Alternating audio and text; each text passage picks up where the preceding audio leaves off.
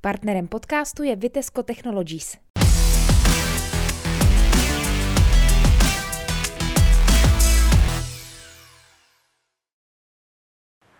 Máme pátek 18. února a jsme v základní škole ve Svobodě nad Úpou a se mnou je tady dneska jako host Kuba Sinek. Dobrý den, Kubo. Dobrý den. Uh, Kuba tady dneska byl v jedné z těch tříd a byl tady mimo jiné s nožem v ruce. Kubo, co se to tady odehrávalo pro boha?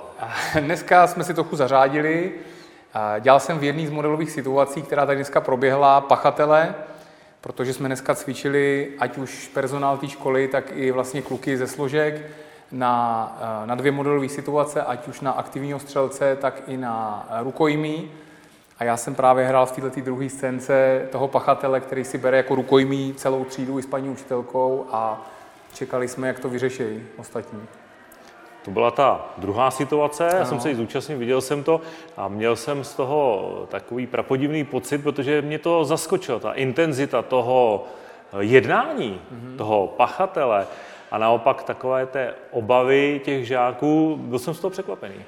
A takhle to prostě bohužel je. My se snažíme u těch modelovek udělat co nejrealističtější tu situaci, protože bohužel v současné době, a víme to všichni, známe to z médií, známe to z toho světa i od nás, že těch aktivních útoků nebo těch, těch útoků přibývá, protože ta doba tomu spěje, i ten covid, ta covidová doba, ty lidi jsou agresivnější a ta míra, ten, ten práh to, kdy přetečou takzvaně, je prostě čím dál níž.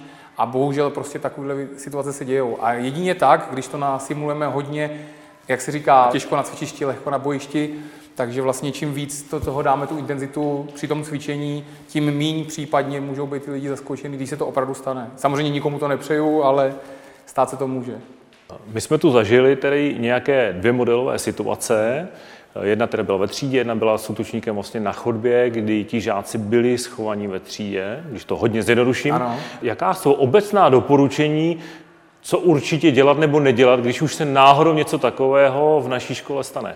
Rozumím. Na, na tyhle ty situace je samozřejmě každá je individuální podle typu prostoru, podle počtu lidí, podle toho, kolik je útočníků, jak útočí, jak hodně intenzivně útočí. A samozřejmě jsou ale dany nějaké postupy, které se dodržují a které vám můžou výrazně prostě pomoct při té záchraně zdraví, života. A je to, o tom, je to hlavně o tom psychologickém a psychickém zvládnutí té situace. Vědět, co dělat, nespanikařit v té samotné chvíli. Samozřejmě i tomu my se potom věnujeme. Tady e, nutno dodat, před touhle modelovkou proběhlo školení, který vlastně my děláme v rámci SEC agenci. To je e, agentura, která vlastně združuje většina, drtivá většina bývalých policistů nebo z armády, e, z řad speciálních útvarů který mají bohaté zkušenosti z Čech i ze zahraničí, takže víme prostě, jak to prostě v té bezpečnostní branži chodí a jak, jak to je náročný.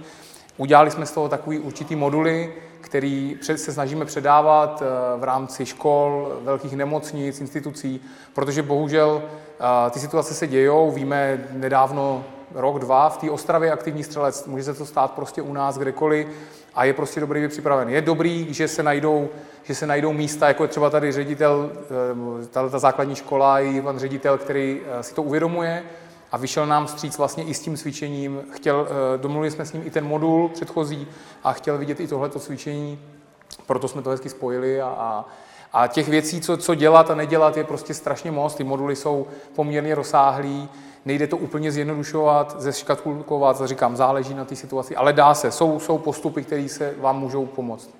Dobře, ale mohli bychom aspoň naťuknout některé základní. Já předpokládám, že určitě tam platí nějaké, prosím, žádné hrdinství. Určitě, přesně tak. Ten kult hrdiny, a to je často, často zmiňovaný, přesně tak, ten kult hrdiny tady neplatí. Každý to má nakoukaný z té televize, přijde akční hrdina, vynese sám ze školy prostě celou třídu, takhle to prostě nechodí. Takhle to nefunguje, je potřeba, aby se každý spolehal na sebe, vyklidnil se, Dělá se takzvaný step-by-step systém, to znamená, jde o to, aby ty lidi přemýšleli o těch krocích, co dělají, aby pořád to bylo vědomí jednání. To nejhorší, co se vám může stát, všude, není to jenom aktivní střelec, je to dopravní nehoda, může to být jakákoliv jiná krizová situace, je, když ty lidi konají jenom pudově, jenom prostě naučenýma nějakýma reakcema a ne s rozmyslem, s rozumem. To znamená, vždycky říkám, lepší je tu, tu situaci se za chvilku zastavit, nadechnout se, promyslet rychle tu situaci, co se děje, kde jsem, co můžu dělat a potom teprve konat. Ne takový to, co vidíme, takový ty stádní, stádní útěky prostě na jednu stranu, na druhou stranu, to většinou nikam nevede. Jo, proto se říká, když začnou lidi v panice utíkat, neběžte za tím prvním, ten většinou běží špatně. Jako. Je to tak. Jak se vám daří přesvědčovat eh, školy, aby do něčeho takového vstoupily, aby se něčeho takového účastnili, respektive připouštějí si vůbec české školy, že se něco takového může stát, jako je útočník ve škole? Tady to je právě taková, takový dvojbřid, protože uh, samozřejmě my jako Česká republika, což je daný, patříme mezi top 10 nejbezpečnějších zemí na světě. To tak prostě je. Každý, kdo byl venku v nějaký třeba nebezpečné zóně, tak to prostě může potvrdit, protože to tak je, pak se vrátíte k nám domů, víte, že tady to bezpečí. Má to ale i tu B stranu a to právě, že tady ty lidi nejsou bdělí, ani na to nejsou připravení. Nejen na aktivní střelce, ale ani vůbec na nějakou agresi nebo násilí venku na ulici. Tohle se vám mimochodem může stát prostě kdekoliv. Jo, není to o tom, že sedíte ve třídě, v nemocnici, v čekárně, může se vám to stát v metru, v autobuse, na zastávce. A ty lidi na to nejsou připravení, to máte pravdu. Tím pádem i často ta komunikace je taková, že ty lidi si to nepřipouštějí, myslí si, že jich se to nemůže týkat, ale a, já nevím, možná je blbý říct naštěstí, ale tím, jak ta situace postupuje a ta e, bezpečnostní situace se prostě horší, to tak je, tak eh, čím dál víc těch lidí to chápe a radši lepší být připraven, kdo je připraven, není překvapen, to je takové známé moto, tak eh, je to čím dál lepší. Další věc je, že my už se snažíme nepřesvědčovat, my už máme těch, eh, těch seminářů, těch modulů za sebou tolik, že už máme referenci od těch lidí samotných a už se to nabaluje jak sněhová koule, protože vidějí, kdo s náma třeba měl ty cvičení, tak ví, že to má nějaký smysl, že to neděláme jen tak pro legraci, a nabaluje se to dál a dál, a což je dobře, protože to je jediná možnost, aby ty lidi byli připraveni aspoň trošku na takovéhle situace. Čili jinými slovy, není otázka, jestli k něčemu takovému dojde, ale spíš je to jenom otázka času, kdy? Bohužel, bohužel já s tím souhlasím naprosto. Je to, je to o tom, že víme, že to děje, děje se to i u nás, je to čím dál častější, takže a, ano, jako spolehá na to, že mně se to nestane celý život, tak to bych na to nesázel. V českých školách, jak ty školy vypadají, ty budovy, tak je to dobré nebo špatné prostředí pro toho útočníka případného? Obecně nejde o typ budovy, obecně místa, kde je velká, velká skrumáž lidí, to znamená, ať už to jsou školy, nemocnice, obchodní centra, cokoliv, tak jsou vlastně výborný, výborný terč pro tyhle ty aktivní střelce. On potřebuje způsobit co největší škodu za co nejkratší čas, to je takový, taková hlavní, takový hlavní motiv těch aktivních střelců. To znamená samozřejmě, že plná škola je pro něj naprosto ideální. Naopak ještě ta škola je specifický prostředí, protože tady jsou děti, ty se samozřejmě daleko hůř sami sebe brání, takže větší chaos, větší panika, takže pro ně to je daleko ještě v podstatě snažší cíl. Ten eh, dnešní nácvik, mm-hmm. celá ta dnešní situace. Eh, vy tady jste, předpokládám, od rána, takže to trvá nějakých 4, 5, 6 hodin. Mm-hmm. To je pro mě neuvěřitelný čas, když jsem pak jako zažil, že ten samotný útok trval dvě, tři, čtyři minutky. Ano, ale takhle to přesně chodí. Samozřejmě modelovka je vždycky o tom, že máte kupu příprav a aby to nakonec klaplo v tu, v tu krátkou dobu. Tohle to je specifický, ten aktivní střelec je úplně specifická věc, záležitost, která trvá v reálu opravdu do 5-10 minut. Protože často eh, ten aktivní střelec má v úmyslu zranit co nejvíc lidí, usmrtit nebo poranit co nejvíc lidí za co nejkratší čas a většinou většinou spáchat i sebevraždu, říká se tomu demonstrace úmyslu sebevraždy, buď svojí rukou, anebo rukou policie. To znamená, ty lidi často, ty aktivní střelci specificky, čekají na to, že buď, buď až vystřílejí tu, tu místnost, tak buď zabijou sami sebe, nebo se nechají zastřelit právě při tom zákroku. Jo. Proto ani často nejsou maskovaní, vědí, do čeho jdou, už jsou rozhodnutí. Proto často ani, jak jste si všimli v těch prvních modelovkách, není vyjednávač, protože za prvé na to není čas, za druhý ta akce je tak rychlá, že často ani tam nejde o zásavou jednotku, protože ta má nějaký dojezdový čas. Často ty aktivní střelce, když tak takzvaně naberou ty kluci z prvosledu, co jsou nejblíž, co dostanou hlášení někde z operačního. A proto to je takhle rychlý, musí to být. Ta akce samotná je rychlá, tam není čas, protože ten aktivní střelec, když se rozhodne, tak střílí. A víte, že když máte v zásobníku 17 ran tak a potřebujete 2,5 kg na spoušti akorát, tak, tak je to celkem rychlá záležitost. Proto to potom vypadá, že je takhle příprava a takhle úzký ta realizace časově. Čili teď si vybavuju, co mě tady všechno dneska překvapilo nebo zaskočilo, mm-hmm. tak to, co jste teď naťuknul, Nebyli to teda kluci z nějaké urny, kteří to zkoušeli, ale de facto řadoví policisté, řadoví strážníci? Ano, byla to kombinace vlastně v rámci toho RTA, ty Rock Tactical Academy, kterou, která združuje právě tyhle kluky, který se chtějí posouvat, trénují. Spoustu z nich je třeba v rámci Eh, speciálních útvarů policie, vězeňské služby, armády. Je to takový eh, vojenský policie, je to takový jakoby mix lidí, který, který eh, se chtějí posouvat a chtějí na tom pracovat a tím pádem si to zkoušejí. Byli tady i kluci od městské policie Zaroměře právě třeba s K9 kinologové se psama, protože Často na toho aktivního střelce na těch školách nebo v těchto těch budovách jsou právě oni ty první na místě, protože jsou prostě po městě, jsou na hlídce. Když si to vezmete, tady nejbližší zásahová jednotka je Hradec Králové, vemte si, že když operační dá pokyn, tak tady můžou být nejdřív za 30-40 minut, což často u aktivních střelců je prostě pozdě. Tam je kritická ta první, těch prvních 10-20 minut. A když náhodou se ta, ta doba nafoukne, třeba o tu druhou modelovku, o to vyjednávání, tak už většinou se nejedná o aktivního střelce, protože pokud ten člověk chce vyjednávat, je ochotný o něčem jednat, tak už to není ten klasický aktivní střelec, který mu je všechno jedno a potom teda je už čas i na další, na další postup, jakoby i dalších jednotek.